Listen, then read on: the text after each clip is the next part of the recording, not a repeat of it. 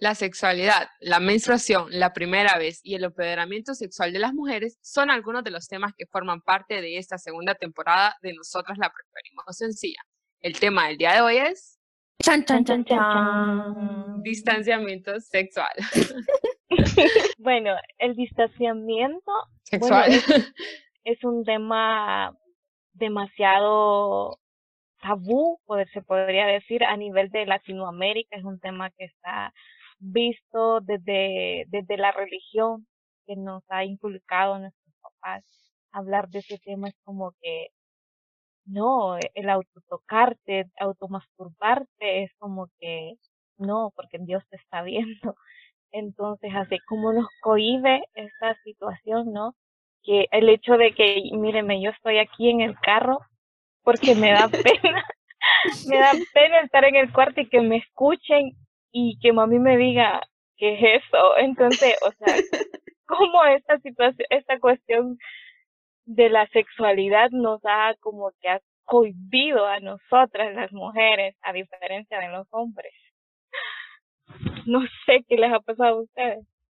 Si les bueno, totalmente, totalmente de acuerdo con vos, Shelly.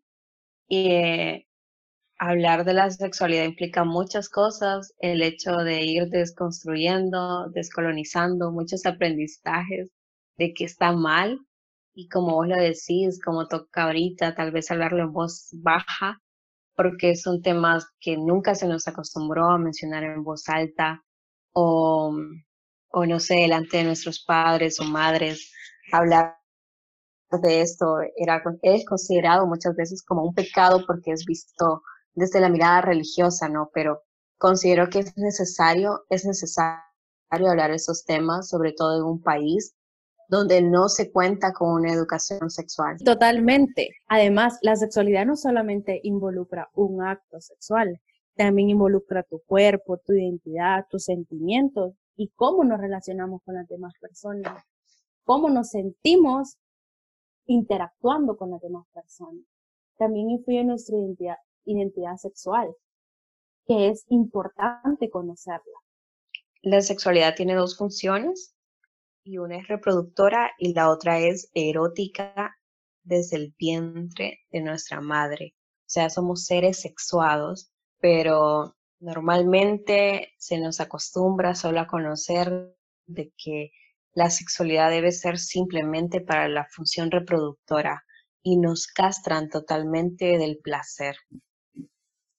X con eso. Sí, con eso es como cuando nosotras tenemos nuestro primer periodo, eh, piensan muchas personas de que ya vamos a tener relaciones sexuales y estas relaciones sexuales implican un embarazo. Jamás piensan que tiene que ver con el placer, sino que, ah, ya anda a tener relaciones sexuales, ya va a salir embarazada. O ya tiene el periodo, ya va a salir embarazada. Entonces, esa idea errónea que tenemos sobre las relaciones sexuales. También la sexualidad influye, como lo decía Pote, que cuando ya una empieza a menstruar, que una ya va a estar teniendo relaciones sexuales. Y la sexualidad también se desarrolla de una manera física.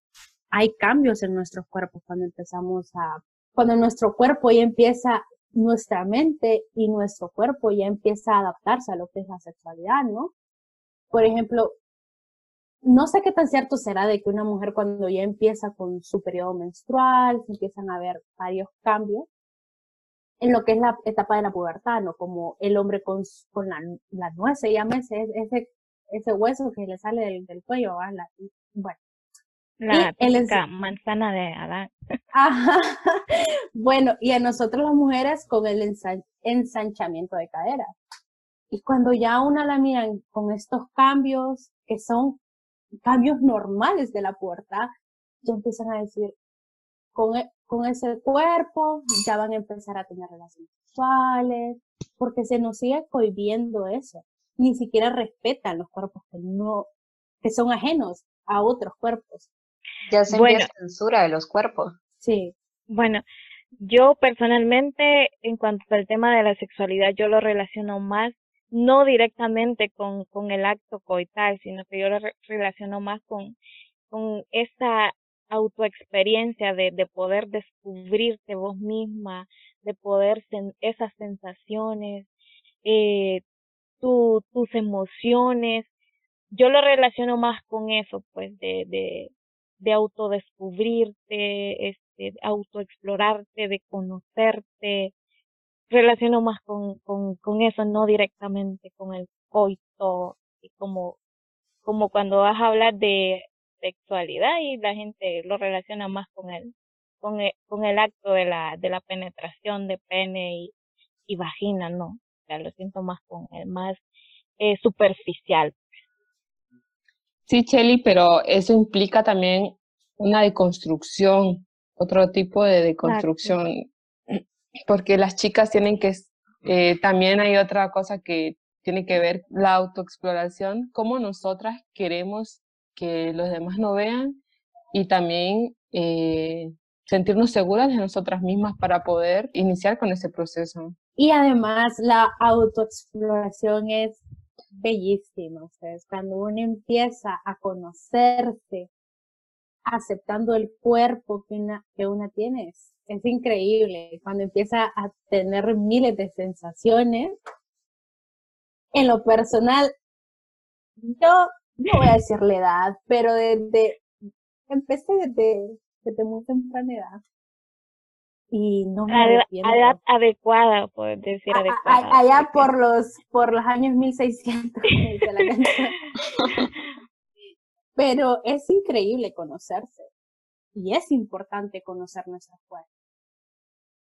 Fíjate que yo, este, con el tema de autoexploración, para mí ha sido un poco bien difícil desde pequeña, como yo crecí en mi iglesia y como mencioné al principio, para mí tocarme, o sea, era como que no, porque Dios te está viendo, y era malo, pues. Y, o sea, yo ni siquiera me conocía mi, mi vagina, mi vulva, no me conocía. De hecho, cuando yo llegué a tener mi primera, mi primera pareja sexual, o sea, él me lo vio primero antes que yo, ¿ah? Entonces yo dije, no, yo tengo que ver, a ver qué vio él. Entonces así fue que me puse yo con un espejo de, de, de verme y digo, wow, me, me gustó, desde entonces me, me gusta mi vagina y es algo que yo descubrí. Y en cuanto a, a la masturbación o a la autoexploración, para mí ha sido un proceso bien bastante siempre me he cohibido y de poderme tocar y, no, para mí ha sido un poquito incómodo y vergonzoso, pero gracias a que alguien especial por ahí me regaló un, un juguete sexual, he estado tratando como estoy en ese proceso de autodescubrimiento, como le mencionó, esa, esas sensaciones eh, ricas que se siente, pues estoy en ese proceso de autodescubrimiento. Quiero, quiero conocer a alguien especial. Yo también. Sí. Y fíjate que sí, eso implica mucho la el autoestima también. Cuando, ajá, a qué edad nos autoconocemos, ¿no? Nos autoexploramos y, y qué factores influyen para que nosotros lleguemos a ese proceso, porque te voy a contar mi experiencia, como siempre, siempre hasta el día de hoy puedo decir, tengo muchos complejos con mi cuerpo y es porque crecemos con una cultura de los cuerpos perfectos, de los cuerpos sin imperfecciones. Entonces, todo eso te va construyendo, ¿no? Y, y tiene sus repercusiones porque no te da esa libertad como mujer, esa libertad sexual que deberías de tener porque es tu derecho sexual.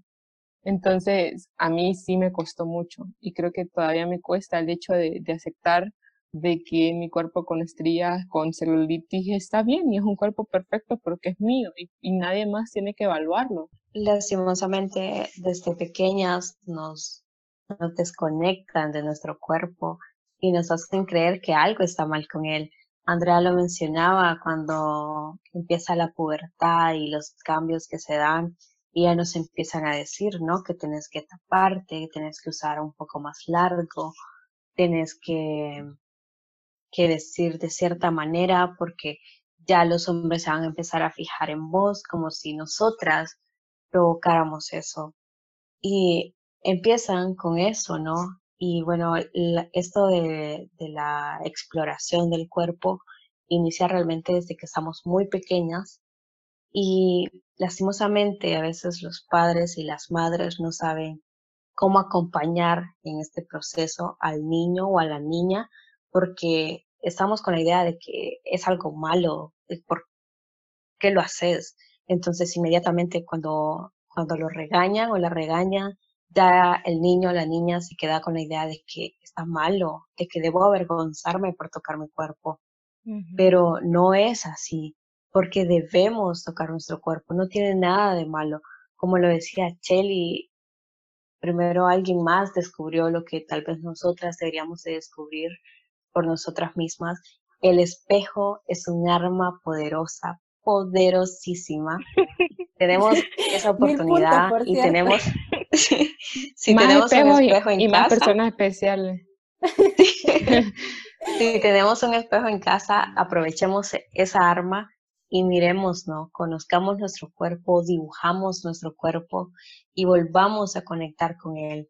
Si no hemos crecido con nuestro cuerpo al lado, con esa conexión, hagámoslo ahorita, ahorita en medio de esta pandemia de que siento de que las personas se han enfocado mucho y claro, con mucha razón en lo que es la salud, la alimentación, la vivienda y han dejado de lado lo que es la sexualidad. Otra vez se aísla este tema de la sexualidad y se toma de menos, porque el placer siempre se ha tomado de menos, se considera de que no es importante y por eso estamos en un país donde la educación sexual no es importante, cuando en realidad debería ser lo primordial y la base del desarrollo del ser humano, porque somos seres sexuados.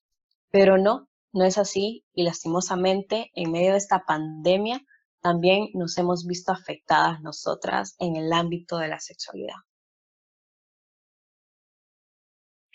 Pero Meli, también yo considero que, eh, eh, bueno, gracias a esta pandemia, o sea, no tenemos más como que más tiempo, ¿no? De, de poder conocerte, ese, este es el espacio adecuado para que te, para que descubras de tu cuerpo, esas cosas que desconocías de, de vos misma.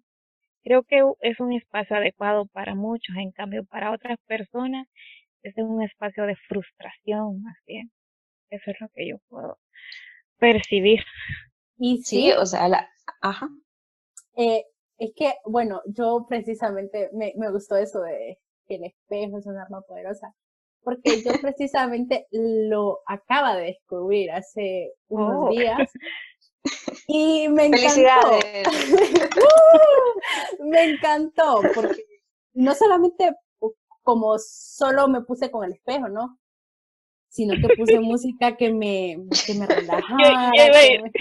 Otra arma poderosa, la música. Otra el jengibre, el jengibre. ajá. Conocí, aprendí la masturbación con el jengibre, que es increíble. Se los recomiendo 101%, 5 estrellas para el jengibre, aunque está muy caro, pero...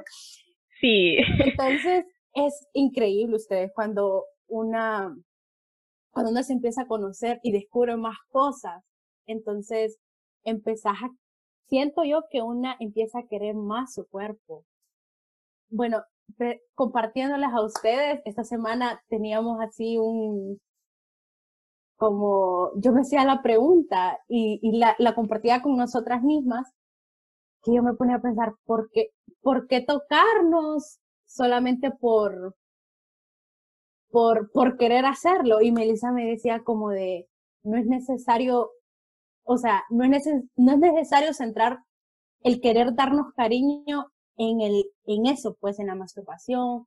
Toca, Melissa me da el consejo, tocate tus pies, hace algo por vos. Y, la verdad es increíble ustedes.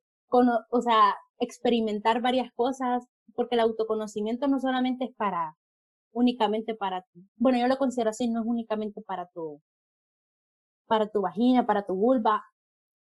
O sea, uno puede tener placer hasta en el codo y ni se da cuenta. Entonces es increíble y como decía Chel, estos espacios, estos momentos, a pesar de la carga de estrés, nos pueden ayudar a descubrir y saliendo de cuarentena, si tenemos ahí, compartir con nuestra pareja qué es lo que nos gusta, porque es importante conocer nuestros sentimientos y si tenemos una pareja, compartir con esa pareja que me gusta esto, no me gusta que me hagas esto. Es importante conocer tu cuerpo Y quererte, respetarte tu cuerpo, es también decirle a otra persona, no quiero que hagas esto. A mí me da placer el café. Tomar Como la canción de Miguel José. Ah, no. que nadie como tú me sabe hacer café, dice por ahí. nadie me hace café. Bueno, también mencionarles que ustedes sabían que existe el Día del Orgasmo Femenino. Sí. ¿Cuándo es, Aunque hay que celebrarlo todos los días. Exacto. ¿Cuándo es? Díganme. No, no, me acuerdo, pero recuerdo de que el día, el día de ese, el día que fue el día del orgasmo femenino, miré a Melissa y Melissa le dije yo, Sí, sí lo tuve. ya viene. es el 8 de agosto. Ahí viene, sí, ahí viene y nadie lo ah. detiene, el 8 de agosto. Sí, ese día toca. toca. El 8 de agosto. Toca, doble. Pues sí, y cómo es, va, que nosotras anteriormente nunca se nos hubiera ocurrido hablar de estos temas pero gracias al feminismo nos, dado, nos ha dado esa apertura de poder hablar respecto a estos temas de la sexualidad. ¿Se dan cuenta de eso?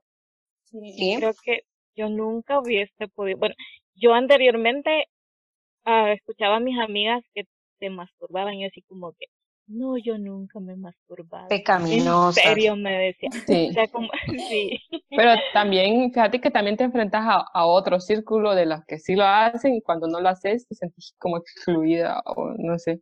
Saben que yo, yo tenía una amiga que me tenía registrada en su teléfono como Daniela la Virgen.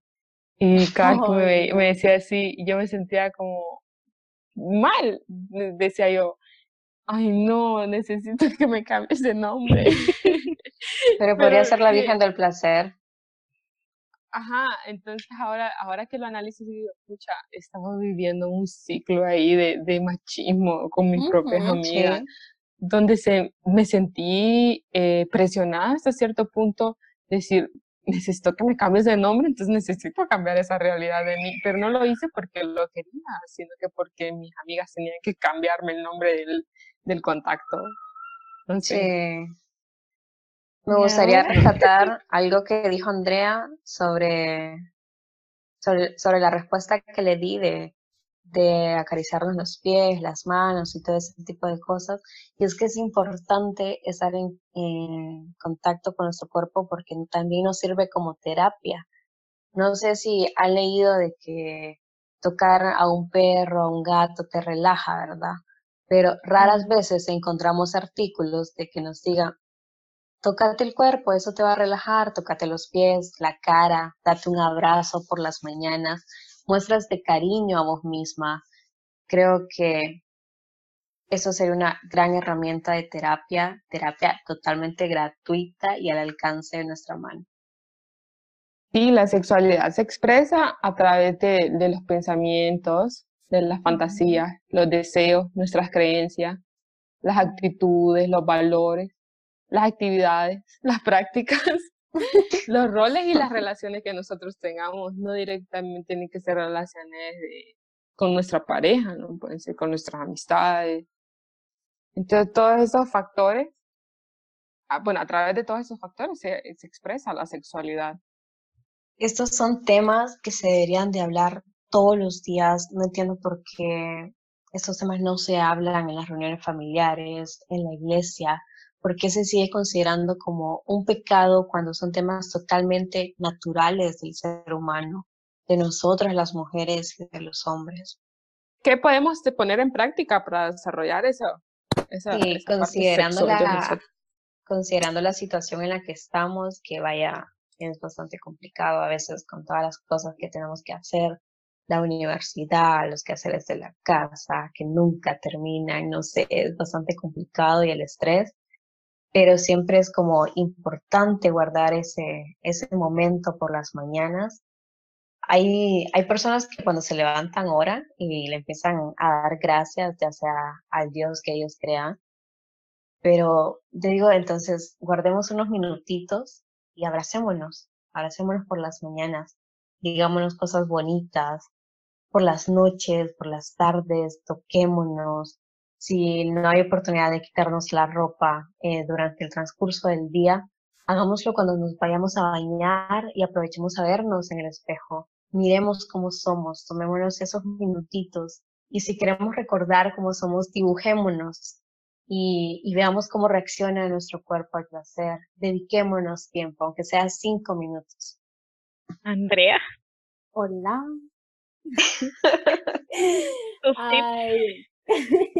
Jengibre. sí, yo recomiendo el jengibre ustedes, es increíble. increíble, cinco estrellas como decía. Pero sí, como decía Melissa, eh, tener unos cinco minutos, ¿no? Hacer algo que nos, que nos haga sentir bien, que nos haga sentir, que nos, que nos genere placer. Hace un tiempo leía y decía de que hay personas que sienten placer haciendo yoga, eh, haciendo ejercicio, cocinando. En lo personal a mí me encanta cocinar y sé que por medio de la cocina una puede expresar muchas veces cómo se siente. Entonces, considero de que nos mimemos, nos mimemos que si podemos cocinar o si tenemos la capacidad de comprarnos algo que nos gusta. Es importante darnos momentos a nosotras, ¿no? Ahorita las personas que estamos en la universidad sabemos que este periodo virtual está horrible y nos ha estresado a morir, sumado con la pandemia, es horrible. Pero es necesario tener estos momentos con nosotras, darnos amorcito y si tenemos ganitas, pues el jengibre no solo cura el coronavirus, amiga. También. ¿Cómo es que el, la, masturbación eh, es bueno para la salud? no sé, cómo que te genera endo, endo, vitaminas, endo no sé qué no sé, no me acuerdo. Saludable. Es saludable porque es, bueno para la salud. No, e incluso, no sé si a ustedes les pasa, pero a veces después de, de, de, ese, de ese momento con nosotras, en lo personal yo ando bien alegre. o sea, me duermo y me levanto con una energía, con una alegría, y son cosas que me doy yo misma y yo digo, Dios mío, qué increíble soy. Yo les juro que después yo quedo así, qué increíble lo que puedo hacer. Tiene de endo, endorfinas y mejora el estado de ánimo, así como lo mencionamos. Sí. La, podemos aprovechar este espacio de la pandemia para reconciliarnos con nuestro cuerpo, con nuestra sexualidad, aprovechar hacernos espacio. Yo creo que es importante aprender a ceder, pero sobre todo a cedernos a nosotras mismas, a cedernos al placer, a cedernos a la experiencia. Cuídense, quiéranse. Ámense. Ámense. Usen. Perdónense. sí, sobre todo. Usen lubricante previo al, al acto. en un centro de una aunque ustedes no sí, aunque ustedes no vayan a tener una relación sexual que implique la penetración, el hacer uso del, del, lubricante es estimular. O sea, les puede estimular y eh, les puede ayudar a llegar más rápido al orgasmo. Esto ha sido todo por hoy, amigas. Las esperamos en un nuevo episodio de Nosotras la Preferimos Sencilla. Recuerden que pueden escucharnos en Spotify y en Anchor FM, así como encontrarnos en todas las redes sociales como Nosotras la Preferimos Sencilla. Porfa, no dejen de escucharnos. Y, sigan. Les deseamos muchos orgasmos. Muchos orgasmos. Y recuerden usar el espejo. Úsenlo. Sumado con el jengibre. El jengibre, esto, el jengibre no ah, solo y, y, sobre todo busquen a alguien especial que les regale un juguete. Oh. mucho, mucho amor. Bye, Besitos. Como bye, Mercado.